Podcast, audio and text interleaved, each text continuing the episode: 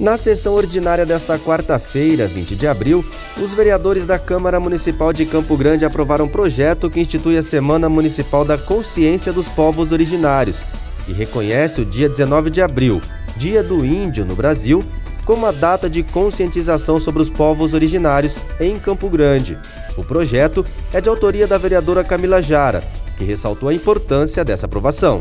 Nós precisamos lutar para que o nosso estado, que é o segundo em maior da população indígena, reconheça e respeite esses povos. Então, por isso, a ideia desse projeto, para que desde criança a gente aprenda mais sobre a cultura, a gente aprenda mais sobre o modo de vida dessa população e para que assim a gente consiga acabar com o preconceito, que é muito grande. É importante projetos como esse para incentivar esse debate nas escolas e na sociedade. Kelson Carvalho, direto da Câmara Municipal de Campo Grande.